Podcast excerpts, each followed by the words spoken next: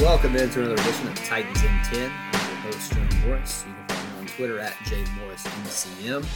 This is a Broadway Sports Media podcast. BroadwaySportsMedia.com is the website. Check it out. A lot of cool stuff going on there. Continuing to break down the win against the Bills while looking forward to the game against the Texans coming up here in just a couple days. So this has been a kind of a crazy week for the Titans with a Tuesday night game. Obviously, a rare deal, only the third Tuesday night game in NFL history having the quick turnaround to play the Texans on Sunday. So we'll talk about the injury report in a minute, but there um, is a lot of a lot of people listed on the injury report. It's hard to know just how uh, accurate that is on their availability for Sunday, but we'll talk about all that here in just a minute. But a couple things have happened since yesterday's podcast. Uh, the Titans traded Kamalei Correa to the Jaguar Jaguars. Um, they got a sixth round pick for him and sent a seventh round pick to the Jaguars as well. So, you know, it was it was a little bit surprising that they were able to trade him after you know the indications yesterday that they were going to grant him his release um, if they weren't able to trade him. So I was surprised that a team went ahead and traded for him. But Titans were able to move him to the Jaguars in the division. You know, I mean, I, Correa wants to play. I guess, and now he's going to get to in Jacksonville. But can you imagine going from the Titans to the Jaguars? Can you imagine going from you know Nashville to Jacksonville, having to listen to those idiots yell Duval every time you do something good? I guess you know they don't do that many things good, so you don't have to worry about that much. But just seems like I, I wrote the other day. I mean, it just seems like you know be careful what you wish for because you might end up on the Jacksonville Jaguars. So anyway, uh, Correa is gone, moved on to the Jaguars. Uh, the Titans made some roster moves earlier today as well. Jeffrey Simmons was activated from the COVID 19 list. We talked yesterday about how he was kind of the next one in line there. That leaves us three guys that were on the active roster when all of this started that are still on the list Corey Davis, MyCole Pruitt, and Khari Blasingame. Uh, you know, we'll see how the process goes for those guys, but, um, you know, we might be able to get a couple of them back before the game on Sunday. But so far, it seems like anybody that had it for the Titans has had a mild case, was able to get back pretty quickly. So that's obviously good news for the team and good news for the players as well, you know, suffering from that virus. Uh, another thing, they added Darrynton Evans to IR to short-term IR, which means he'll be out for at least three weeks. Uh, he's been bothered by that hamstring injury pretty much since you know camp started. I guess he was good for the first couple weeks of camp, but um, he's been kind of up and down with that hamstring injury since then. So, um, you know, he'll, he'll be gone for three weeks. Opportunity for Jeremy Jeremy McNichols, who played well when he got the chance to play against the Bills. So you'll see him kind of in that role. And then you know they've got D'Onta Foreman on the practice squad. We'll see if they if they elevate him or not. They also designated Dane Cruikshank to return uh, from IR, so he could start practicing as early as this week. So we'll keep an eye on that. You know, he's a guy that's been a, a pretty valuable special teams guy for them, and they've been without him for the whole year. So uh, keep an eye on how that goes. Speaking of guys that are on IR, Dory Jackson was spotted today working on a side field. So I don't know if he'll be back this week or not, but he's obviously getting closer to being able to return. So good news on that front. All right, getting to today's injury report. Uh, we had. I mean, it's a long list, but again, I think with the with the short week and that that kind of stuff, I'm not too overly concerned with all these guys on there. Now we'll keep an eye on what they do on Friday, how they're designated for the game. I think we'll get a, a better idea of, of where these individual players are at that point. But I wouldn't necessarily freak out about anything that we saw today just because of the short turnaround.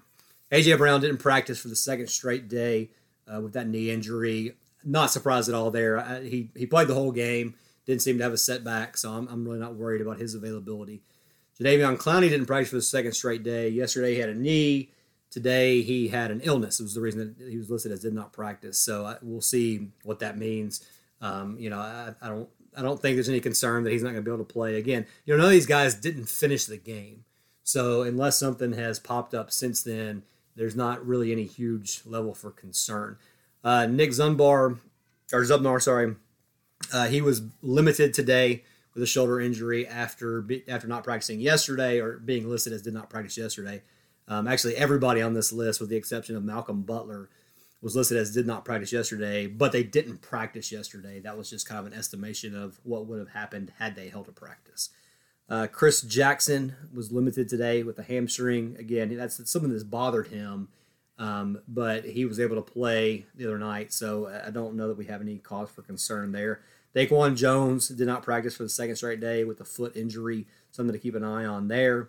Johnathan Joseph was limited today after not practicing yesterday, or being listed not practicing yesterday with a hamstring injury. Uh, Joshua Kalu limited today, shoulder. Dennis Kelly limited today, groin. Taylor Lewan limited shoulder. Jeremy McNichols limited ribs. Uh, Chris Milton did not practice for the second straight day with a foot injury.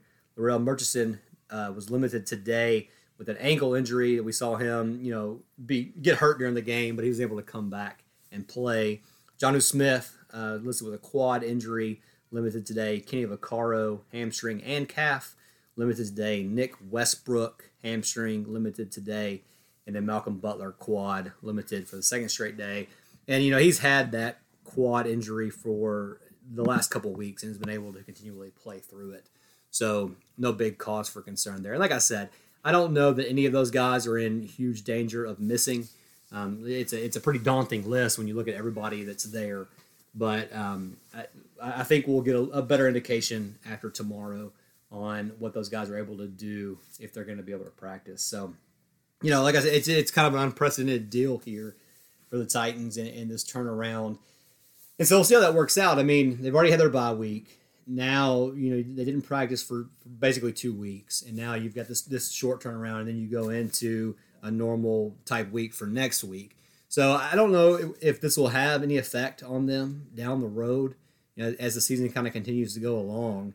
Uh, just with with the way things are now. I mean, they're coming into it having you know the couple weeks off, so they were probably you know the freshest they're going to be for the whole season on Tuesday night, um, and then maybe the most banged up, at least you know from a nagging injury perspective, as they'll be this Sunday. Um, and listen, the Texans, they're coming to town. It's a, you know, it's always a, a battle with them. Uh, like I said yesterday, they were able to get their first win last week. You had the change from Bill O'Brien to Romeo Crennel. And it, it seems like that, you know, there was just a kind of a heavy weight over that locker room with Bill O'Brien in the building.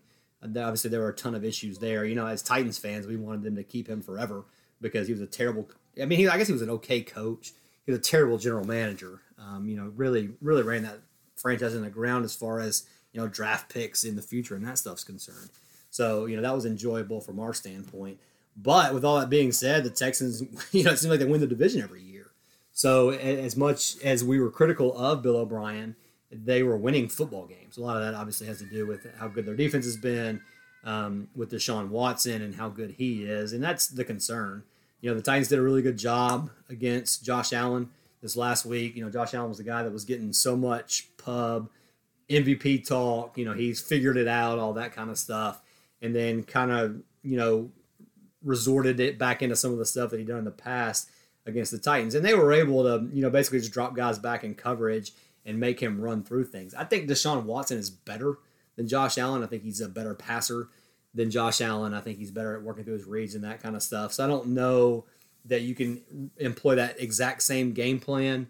Um, he's a different, you know, both guys are scramblers, Deshaun Watson and, Josh Allen.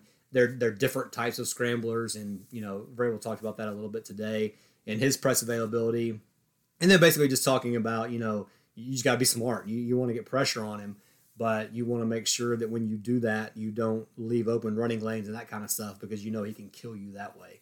So they're, they're familiar with him. Um, now he's torched them in a lot of games, um, but Mike Vrabel's familiar with him. Had a lot of good things to say about Deshaun Watson as a person, uh, and we've, we've heard a lot of cool stories about stuff that he's done. But you know that, that's going to be the the thing, right? Can they contain him? Can they keep him in the pocket? Can they make him, you know, feel pressure in the in the pocket and force some throws? They got speed to burn all over the place on that offense. So it, it's going to be, you know, it, it, should be a good game. Uh, the Texans are better than one and three, most likely, or one and four. Um, you know, they, they played a really tough schedule to start out with. So uh, I don't know. It, it's a big game. It's a division game. It's a really short week. All those things. So I think it'll be. You know, I think the Titans are up for the challenge. I think they've proven how good they are and how they're ready to be a contender uh, not just in the AFC South, but in the AFC and the NFL. So, but this is another big test for them. Short week, all that kind of stuff, like I said. All right, that'll do it for today's episode of Titans in 10. Like I said, you can follow me on Twitter at jmorrismcm. BroadwaySportsMedia.com is the website. Check that out. And don't forget, we are also in association with 440, the 440 Podcast Network. A lot of cool stuff going on there. You can find them on Twitter as well. Just search 440 Sports and you'll find them. So thanks so much for listening to this episode of Titans in 10, and we'll talk to you again tomorrow.